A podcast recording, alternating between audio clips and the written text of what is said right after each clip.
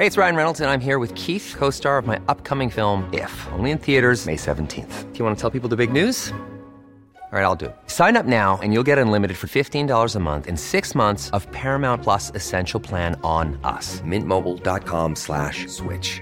Upfront payment of $45 equivalent to $15 per month. Unlimited over 40 gigabytes per month. Face lower speeds. Videos at 480p. Active Mint customers by 531.24 get six months of Paramount Plus Essential Plan. Auto renews after six months. Offer ends May 31st, 2024. Separate Paramount Plus registration required. Terms and conditions apply if rated PG. I'm Sandra, and I'm just the professional your small business was looking for. But you didn't hire me because you didn't use LinkedIn jobs. LinkedIn has professionals you can't find anywhere else, including those who aren't actively looking for a new job but might be open to the perfect role, like me.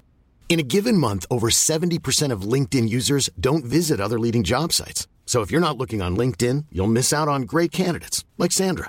Start hiring professionals like a professional. Post your free job on linkedin.com/people today.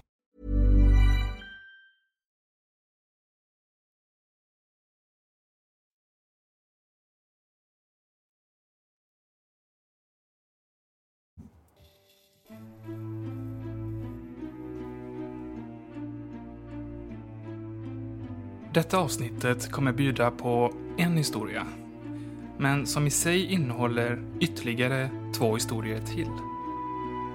Om det låter krångligt så kan du vara lugn. Det är en historia skriven av Charles Dickens som handlar om en man som tjuvlyssnar på några män. Som enkelt beskrivet jobbar med att resa omkring i världen. Och de vill gärna berätta vad de har upplevt under sina resor.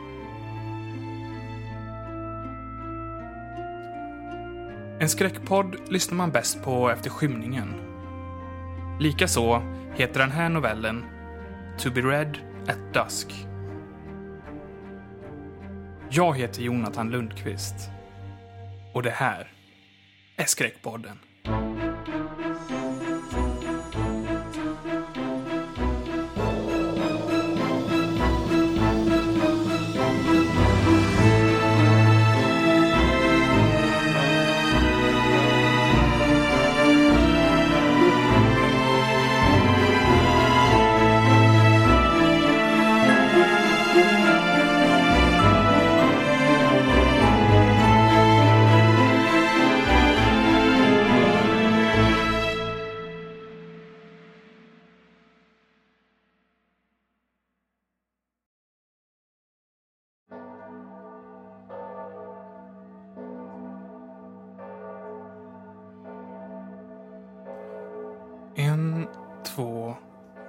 Fyra, fem. De var fem stycken. Fem män satt på bänken utanför klostret, på toppen av Great Saint Bernard i Schweiz. De var ciceroner, det vill säga att de tog tjänst som vägvisare och hjälp i största allmänhet åt rika människor som skulle ut på långresor. Nu satt männen och tittade ut över alplandskapet som färgades rött av den nedgående solen. Som om stora mängder rött vin hade hällts ut över snön. Det var den kraftigaste av männen som uttryckte sig så. Han var tysk. De andra verkade helt ointresserade, både av hans liknelse och av mig. Jag satt på bänken på andra sidan klosterporten och jag tror inte att de ens såg mig. Liksom dem tittade jag på den röda snön och på en ensam hydda som låg strax intill oss. Det var en likbord. Där förvarades liken efter de som hade fått sätta livet till i snömassorna. I detta köldens rike förruttnade inte deras kroppar. De förtorkade sakta. Det röda vinet sögs upp av snön. Bergen blev vita igen. Himlen var svartblå och vinden tilltog i styrka. Det var bitande kallt. De fem ciceronerna knäppte sina präktiga rockar. Jag knäppte min. Samtalet mellan de fem hade stannat av i solnedgången. Inte så konstigt egentligen. Det var en storslagen syn som kunde få vem som helst att tappa orden. Men Nu började männen tala igen. Vad de tidigare hade sagt visste jag inte. För jag hade inte sluppit ifrån den pratsjuka amerikanen i klostrets sällskapsrum förrän nu. Han hade underhållit mig med en långtråkig historia om hur det gick till när en av hans bekanta skapade sig en förmögenhet. I dollar dessutom. Men herregud, hörde jag den schweiziska ciceronen utbrista på franska. Är det spöken du talar om så... Nej, jag talar inte om spöken, avbröt tysken. Inte? Vad är det då du talar om? Ja, om jag visste det, då skulle jag förmodligen veta mycket mer än vad jag vet nu. Det var ett fyndigt svar och det gjorde mig nyfiken. Jag flyttade mig omärkligt lite närmare på min bänk. Lutade ryggen mot klosterväggen och spetsade öronen. Kom igen, sa tysken med hetta. Har ni aldrig talat om onda omen? Låt mig förklara saken så här. En dag får jag helt oväntat besök av vännen Heinrich. Dagen innan tänker jag gång på gång på vännen Heinrich. Varför vet jag inte. Jag tycker mig se honom överallt bland folk på gatan. I Frankfurt, Milano, London, Paris eller vart jag än befinner mig. Fast jag tror mig veta att vännen Heinrich just då är i Turkiet. Hur tolkar ni det? Sådana omen är inte ovanliga, mumlade schweizaren och de andra tre instämde. Ovanliga? ropade tysken. De är lika vanliga som spaghetti i Neapel. På tal om Neapel så kommer jag att tänka på markisinnan Sensanima.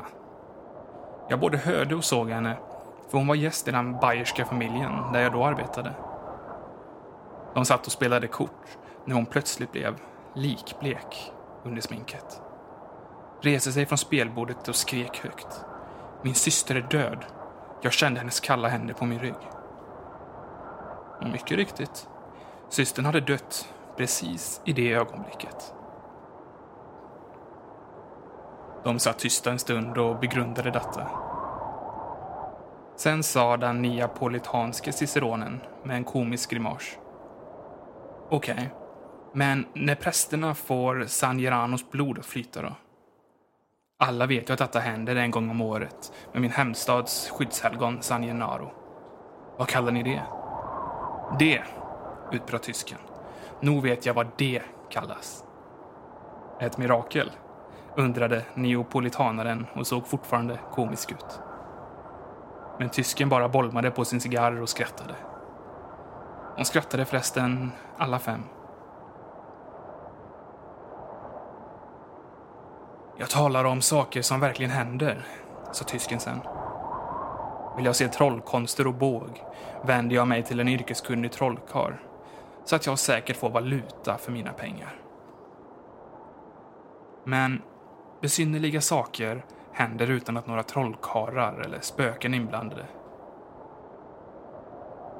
Giovanni Baptista berättade en historia om den där engelska bruden. Där förekommer inga spöken, men något lika oförklarligt som just ett spöke. De teg och jag kikade i smyg på dem. Mannen som jag trodde var Baptista tände en ny cigarr. Sen började han tala. Av hans dialekt förstod jag att han kom från Genua. Gärna det, sa han. Historien om den engelska bruden är en bagatell som knappast kan kallas en historia. Men den är sann. Märk väl, mina herrar. Den är sann. De orden upprepar han ett par gånger till med samma eftertryck. Och här är hans berättelse. Ready to pop the question? The jewelers at BlueNile.com have got sparkle down to a science with beautiful lab-grown diamonds worthy of your most brilliant moments. Their lab-grown diamonds are independently graded and guaranteed identical to natural diamonds, and they're ready to ship to your door. Go to Bluenile.com and use promo code LISTEN to get $50 off your purchase of $500 or more. That's code LISTEN at Bluenile.com for $50 off. Bluenile.com code LISTEN. How would you like to look five years younger? In a clinical study, people that had volume added with Juvederm Voluma XC in the cheeks perceived themselves as looking five years younger at six months after treatment. Look younger, feel like you. Add volume for lift and contour in the cheeks with Juvederm Voluma XC. Reverse signs of aging by adding volume to smooth laugh lines with Juvederm Volure XC. For important safety information and to find a licensed specialist, visit juvederm.com. That's J U V E D E R M.com. Not for people with severe allergic reactions, allergies to lidocaine, or the proteins used in Juvederm. Common side effects include injection site redness, swelling, pain, tenderness, firmness, lumps, bumps, bruising, discoloration, or itching. There's a risk of unintentional injection into a blood vessel, which can cause vision abnormalities, blindness, stroke, temporary scabs, or scarring. Talk to a licensed specialist to find out if it's right for you. Hey, it's Ryan Reynolds, and I'm here with Keith, co star of my upcoming film, If, only in theaters, May 17th. Do you want to tell people the big news? Right, I'll do. Sign up now and you'll get unlimited for $15 a month in six months of Paramount Plus Essential Plan on us. Mintmobile.com slash switch. Upfront payment of $45 equivalent to $15 per month. Unlimited over 40 gigabytes per month. Face lower speeds. Videos at 480p. Active Mint customers by 531.24 get six months of Paramount Plus Essential Plan. Auto renews after six months. Offer ends May 31st, 2024. Separate Paramount Plus registration required. Terms and conditions apply if rated PG.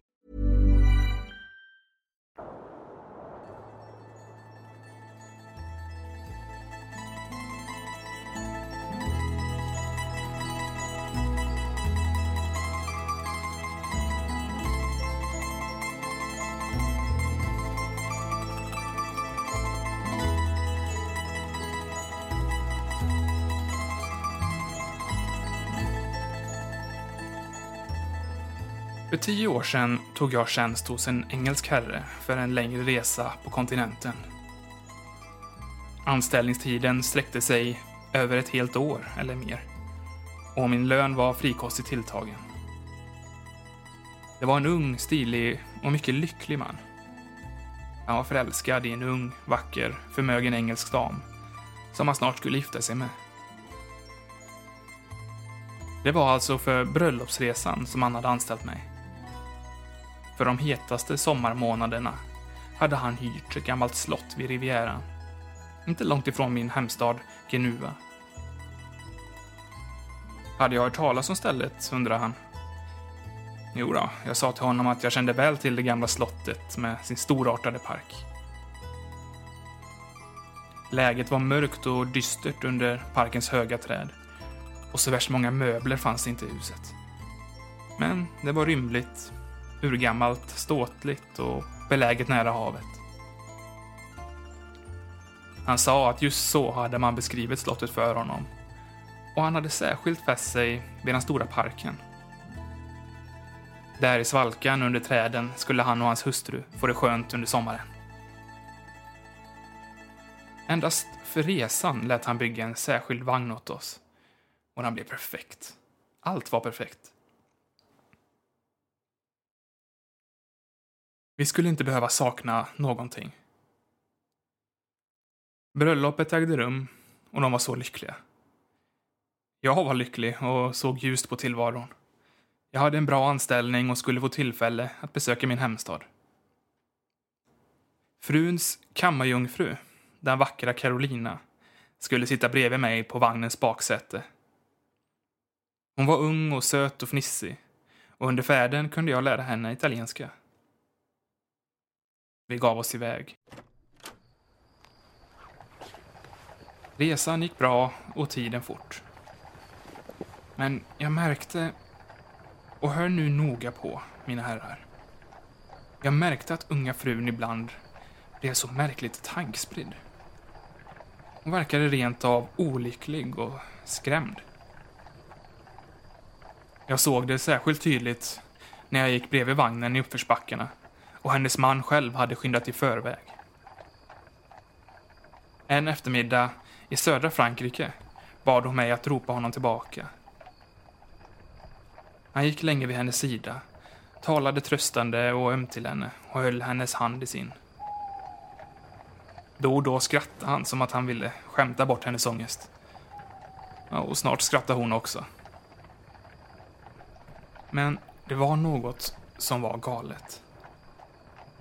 Jag frågade ut Carolina, den söta lilla varelsen. Var frun sjuk? Nej. Ledsen? Nej. Rädd för att stöta på kriminella kanske? Nej. Den vackra Carolina ville inte se mig i ögonen då hon svarade, utan hon tittade bara på utsikten.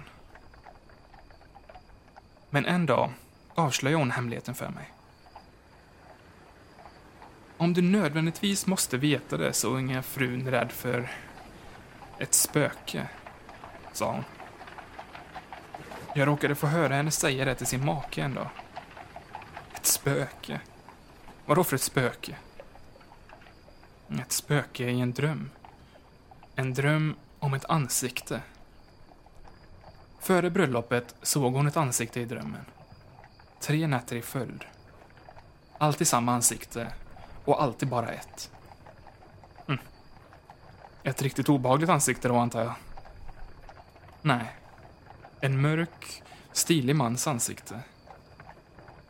Han var helt svartklädd och hade svart hår och grå mustasch.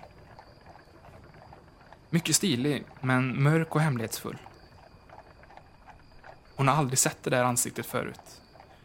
Han gör ingenting i hennes dröm, han bara ser på henne. Riktigt trollbinder henne med sina mörka ögon. Tre nätter före bröllopet, säger du. Har drömmen inte kommit tillbaka sen?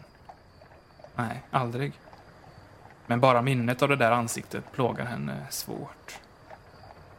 Alltså, varför det? Ja, det undrar hen också, svarar Carolina. Hon grubblar också själv över den saken. Och igår kväll hörde jag henne säga att om hon skulle få se det där ansiktet på ett sätt i det gamla slottet dit vi nu är på väg så kommer hon inte att stå ut. Stackars unga fru. Hon är på riktigt rädd. Sanna mina ord, sa ciceronen från Genua. Jag blev också rädd. För jag visste att det fanns många porträtt i det gamla slottet. Och jag minns att jag önskade att varenda tavla må brinna till aska i Vesuvius krater. När vi så äntligen en trist och blåsig dag närmade oss resans mål började åska. Ja, stämningen blev ju inte precis lättare. För ett åskväder i den trakten är något mycket skrämmande. Parken var omgärdad av en stenmur där små kvicka ödlor oroligt kilade ut och in mellan springorna. Och vid dammen kväkte grodorna högt och skärande. Vinden tjöt och de våta träden droppade. Och blixtrarna. Heliga San Lorenzo som det blixtrade. Ni vet ju alla hur ett gammalt slott vid Rivieran kan se ut. Tidens tand och havets salta vindar sätter sina spår. Murbruk rasar, fönstergaller rostar och målarfärg flagar. Vårt slott var mycket förfallet. Det hade stått obebott i åratal och inomhus luktade unken jord som i ett gravvalv. Den otäcka lukten trängde in överallt. I garderober, skåp, skrymslen och vrår. Två gamla, fula grå gummor vaktade huset. En av dem stod muttrande i dörren när vi kom. Hon såg ut som hon hellre ville släppa in den onde själv än lite frisk luft. Maken, frun, den vackra Carolina och jag gick in i slottet. Jag gick först, fast jag nämner mig själv sist. Jag öppnade de tillbommade fönstren, som säkert inte hade varit öppna på år och dagar. Regn, murbruk och en och annan fet italiensk spindel föll ner över mig. Men så fort jag hade släppt in lite av dagens ljus i ett rum kom herrskapet och Carolina efter. Vi tittade noga på tavlorna där innan vi fortsatte till nästa rum. Frun var mycket orolig att hon skulle möta ansiktet från drömmen på någon av målningarna. Men hon sa ingenting. Vi var förresten oroliga, vi andra också. I slottet fanns tavlor med alla tänkbara motiv. Madonnor, helgon, änglar, tempel, naturscenerier, hästar, porträtt av män och kvinnor. Men ingen mörk, stilig, mystisk man klädd i svart och grå mustasch. Slutligen hade vi gått igenom alla rummen och tittat på alla tavlorna. Då gick vi ut i parken. Den var faktiskt ganska välskött eftersom en trädgårdsmästare från trakten hade fått arrendera marken. På ett ställe fanns en slags friluftsteater där scenen var en grön sluttande gräsmatta omgiven av väldoftande buskar och blad som kulisser. Fruns klara ögon for sökande över scenen som om hon väntade sig att ansiktet snart skulle göra entré. Men inget sånt hände. Klara, sa hennes man lågt till henne. Ser du nu att det inte finns någonting här? Unga frun fann sig snart till rätta i det dystra slottet. Hon var lycklig. Hon sjöng och spelade harpa. Hon målade kopior av de gamla målningarna och promenerade i parken med sin man. Hon var vacker. Han var lycklig. Han skrattade så muntert varje morgon när jag hjälpte honom att sitta upp på hästen för sin morgonritt. Allt går bra, herr Baptista, sa han. Allt går bra. Ja, senor, svarade jag. Tack och lov så går allt bra. Vi hade aldrig några gäster. Ibland tog jag den vackra Carolina med mig till Genua. Vi gick på kaféer och teatrar och den söta lilla varelsen var full av beundran över allt hon upplevde med mig. Och tänka sig vilket mirakel. Hon lärde sig lite italienska också. En gång frågade jag henne om frun nu hade glömt bort sin dröm. Nästan, svarade hon dröjande. Nästan. En dag fick min arbetsgivare ett brev och skickade genast efter mig. Baptista, sa han. En herre som jag bara träffat en enda gång kommer hit på middag idag. Signor de Lombra är hans namn. Se till att det serveras en festmåltid värdig en prins. När vår gäst kom sa ciceronen från Genua med låg röst. Visade jag in honom i slottets stora sal. Min arbetsgivare hälsade honom varmt välkommen och vände sig sedan till sin fru för att presentera henne. Hon reste sig, gav till ett skrik och sjönk ihop på marmorgolvet. Ni förstår, Signor de Lombra var klädd helt i svart Hans ansikte var mörkt och mystiskt. Han var en stilig man med svart hår och grå mustasch.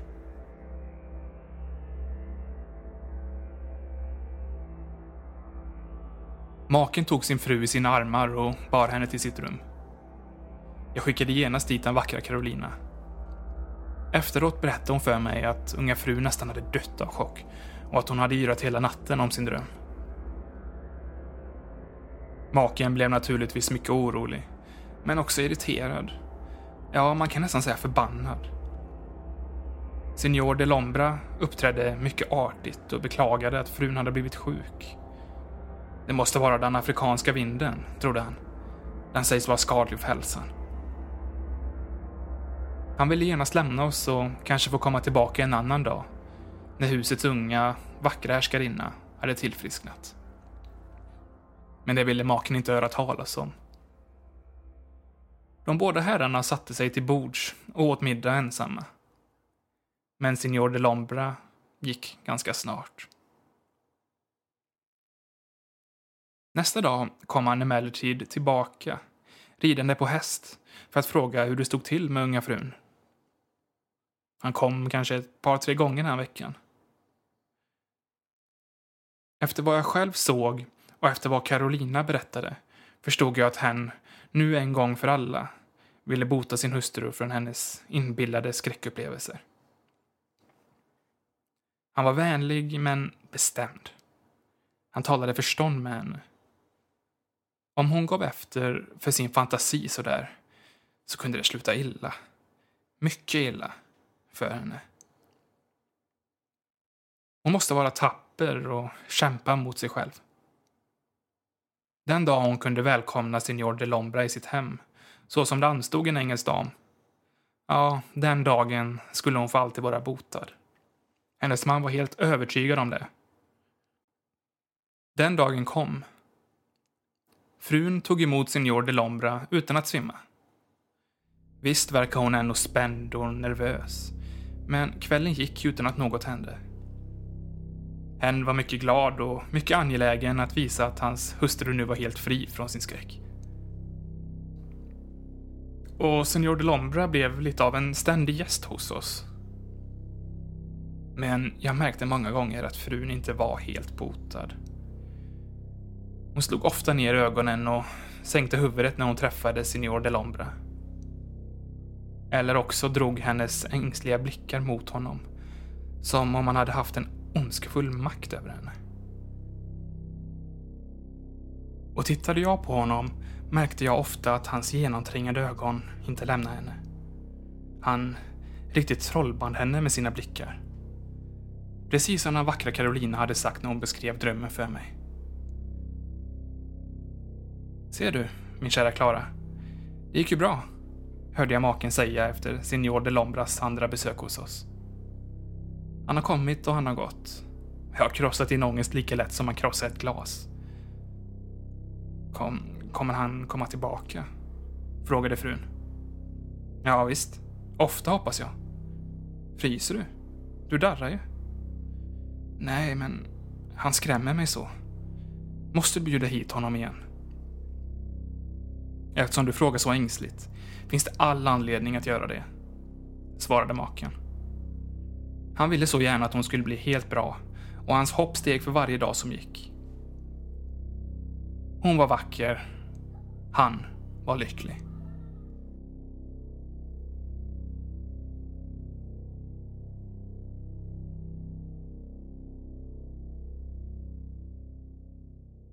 Vi åkte till karnevalen i Rom allihop. En dag där var jag ute med en god vän. En ciceron från Sicilien som var i Rom med en engelsk familj. När jag gick tillbaka till hotellet på kvällen kom den vackra Carolina springandes emot mig på Roms paradgata, Corson.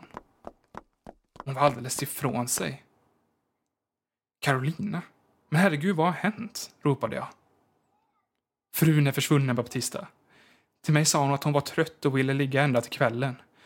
Och nu är hon borta, Baptista. Borta. Hennes make kom hem och bröt sig in i hennes rum. Det var tomt. Min vackra, goda, oskuldsfulla Klara är borta. Den söta lilla varelsen skrek och grät och vred sina händer. Slutligen föll hon avsimmad i mina armar. Maken kom springande, så förändrad till både utseende och sätt att jag nästan inte kände igen honom. När jag hade burit in Carolina till hennes säng åkte maken och jag bort från Rom, ut på den ödsliga kampanjen Morgonen därpå stannar vi vid en eländig skjutstation för att byta hästar. Men alla hästarna där var uthyrda och ivägskickade för redan för tolv timmar sedan. Uthyraren berättade för oss att en signor de Lombra hade kommit körande dit med en engelsk dam. Ängsligt ihopkrupen i ett hörn av hans vagn. Efter den dagen sa ciceronen från Genua och suckade. Har ingen sett henne. Det enda jag vet är att hon försvann och är bortglömd tillsammans med ansiktet som hon hade sett i drömmen.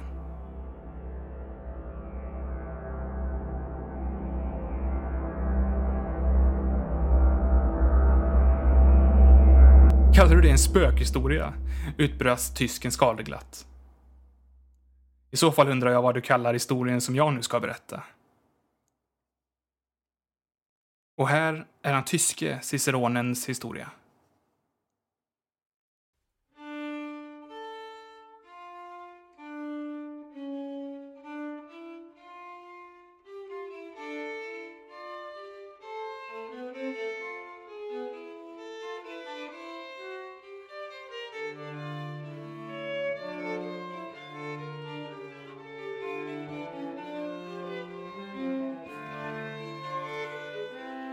Jag skulle en gång följa med en engelsk herre på en resa i mitt fosterland, Tyskland.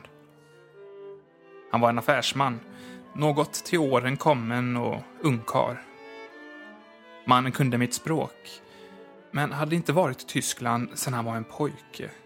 Och det måste ha varit minst 60 år sedan. James hette han, och han hade en tvillingbror, John. Också han ungkarl. De båda bröderna kom gott överens. De hade affärerna ihop, men de borde var för sig. Mr James på Pollen Street och Mr John ute i Epping. En vecka innan Mr James och jag skulle börja vår resa kom Mr John till Pollen Street för att bo hos sin bror under våra sista dagar i England. Jag bodde där också då för att hjälpa till med förberedelserna inför resan. Redan andra dagen sa gästen Mr John till sin bror. Jag mår inte riktigt bra, James. Inte för att jag tror att det är något allvarligt, men jag känner mig lite giktbruten. Jag tror jag åker hem igen och låter min gamla hushållerska pyssla om mig.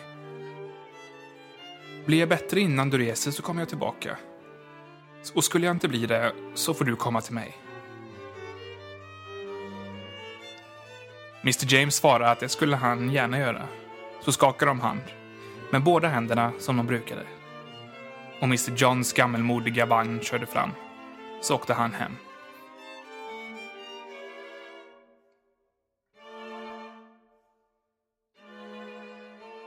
Två nätter senare väcktes jag i min goda sömn av Mr James. Han kom in i mitt rum med ett tänt ljus i handen, satte sig på sängkanten tittade på mig och sa Jag tror att jag är sjuk, Wilhelm.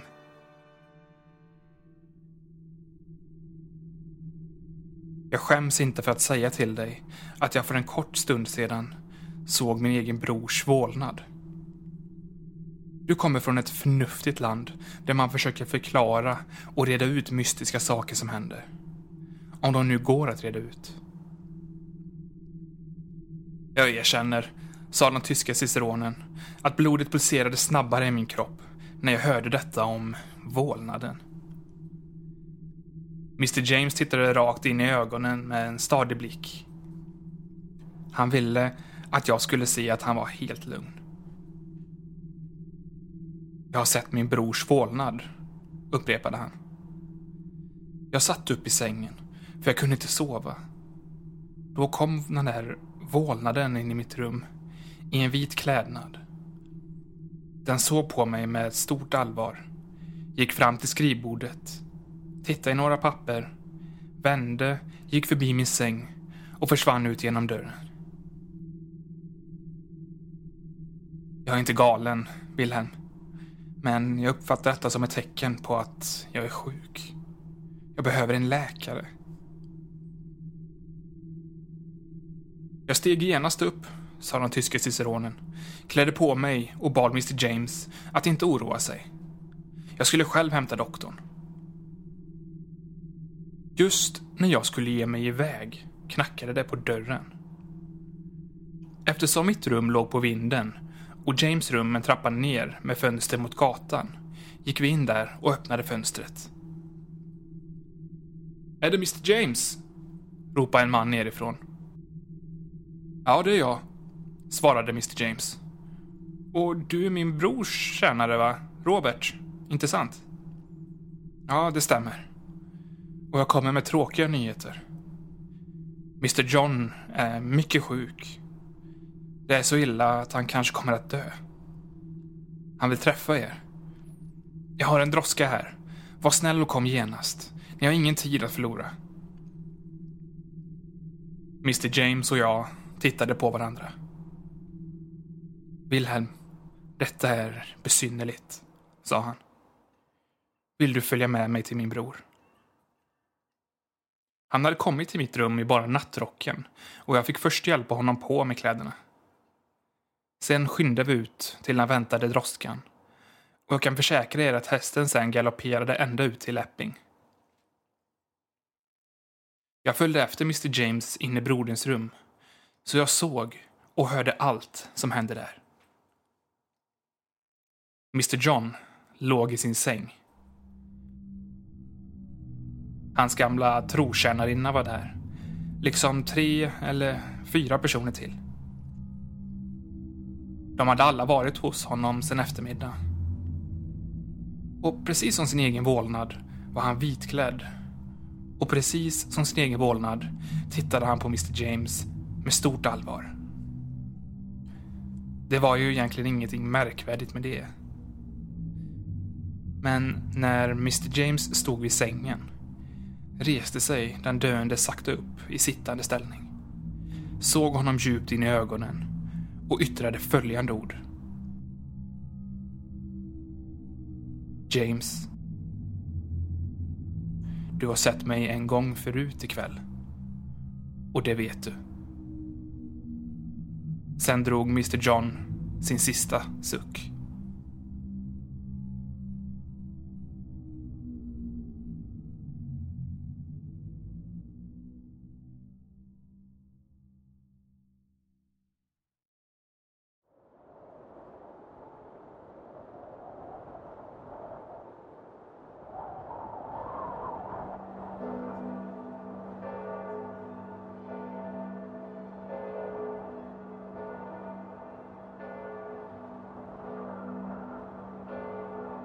När den tyska ciceronen hade slutat sin berättelse väntade jag mig att de andra skulle säga något om den. Men det var tyst på deras bänk. Så jag tittade bort mot den. De fanns inte längre kvar. De hade försvunnit så ljudlöst som om de spökvita bergen hade låtit sin eviga snö uppsluka dem. Jag hade absolut ingen önskan om att sitta kvar ensam på den kalla bänken. Om sanningen ska fram vill jag inte vara ensam alls. Jag gick därför tillbaka in i sällskapsrummet i klostret.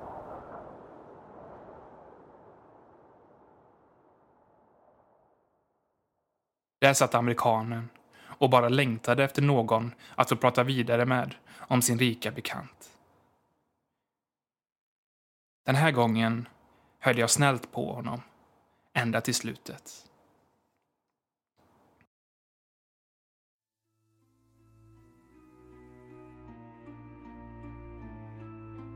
Skräckpodden produceras av mig, Jonathan Lundqvist.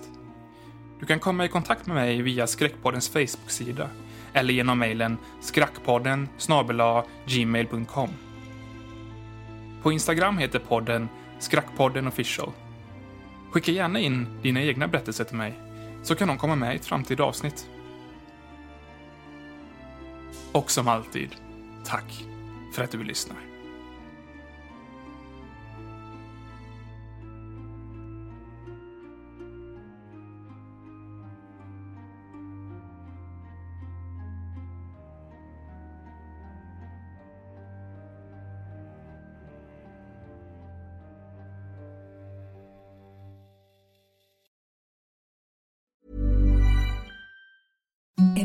The softest sheets you've ever felt. Now imagine them getting even softer over time. That's what you'll feel with Bowl and Branch's organic cotton sheets. In a recent customer survey, 96% replied that Bowl and Branch sheets get softer with every wash. Start getting your best night's sleep in these sheets that get softer and softer for years to come. Try their sheets with a 30-night guarantee. Plus, get 15% off your first order at bowlandbranch.com. Code BUTTERY. Exclusions apply. See site for details.